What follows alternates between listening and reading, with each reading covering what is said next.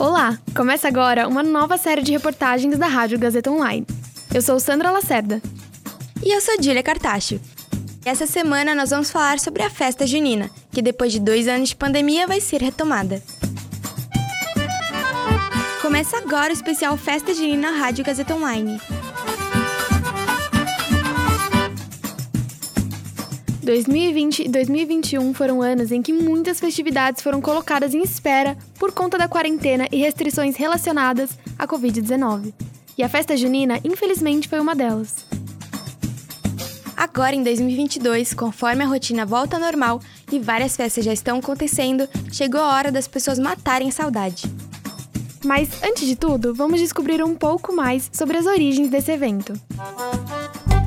Por mais que essa comemoração seja tão característica do nosso país, as origens da festa junina têm raízes na Europa. Tudo começou com a tradição pagã que marcava o solstício de verão, ou seja, a passagem da primavera para o verão. Durante a festa, as pessoas celebravam deuses pagãos pedindo proteção para suas colheitas. Depois que o catolicismo se tornou a religião mais influente da Europa, a Igreja Católica da época procurou meios de converter mais pessoas.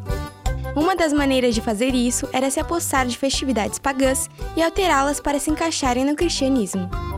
Assim, a festa continuou a ser em junho, mas em vez de celebrar o solstício, ela homenageava três santos: Santo Antônio no dia 13, São João no dia 24 e São Pedro no dia 29. Como Portugal era um país de muita fé católica, por volta do século XVI, ainda no período colonial, a festa foi trazida para o Brasil Aqui, o evento teve dois nomes. O primeiro foi Festa Joanina, por causa de São João, mas depois passou a ser chamada de Festa Junina, para se adequar ao nome do mês em que acontece a celebração. Com o tempo, a festa, embora ainda cristã, começou a perder um pouco do caráter exclusivamente religioso e se tornou uma festa popular, com seu próprio estilo que a deixava diferente da versão europeia.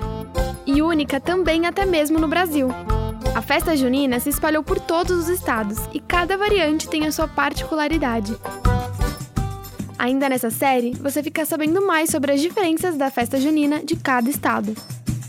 Mas no próximo programa, a gente vai focar nas comidas, músicas e atividades típicas que tanta gente está esperando faz dois anos.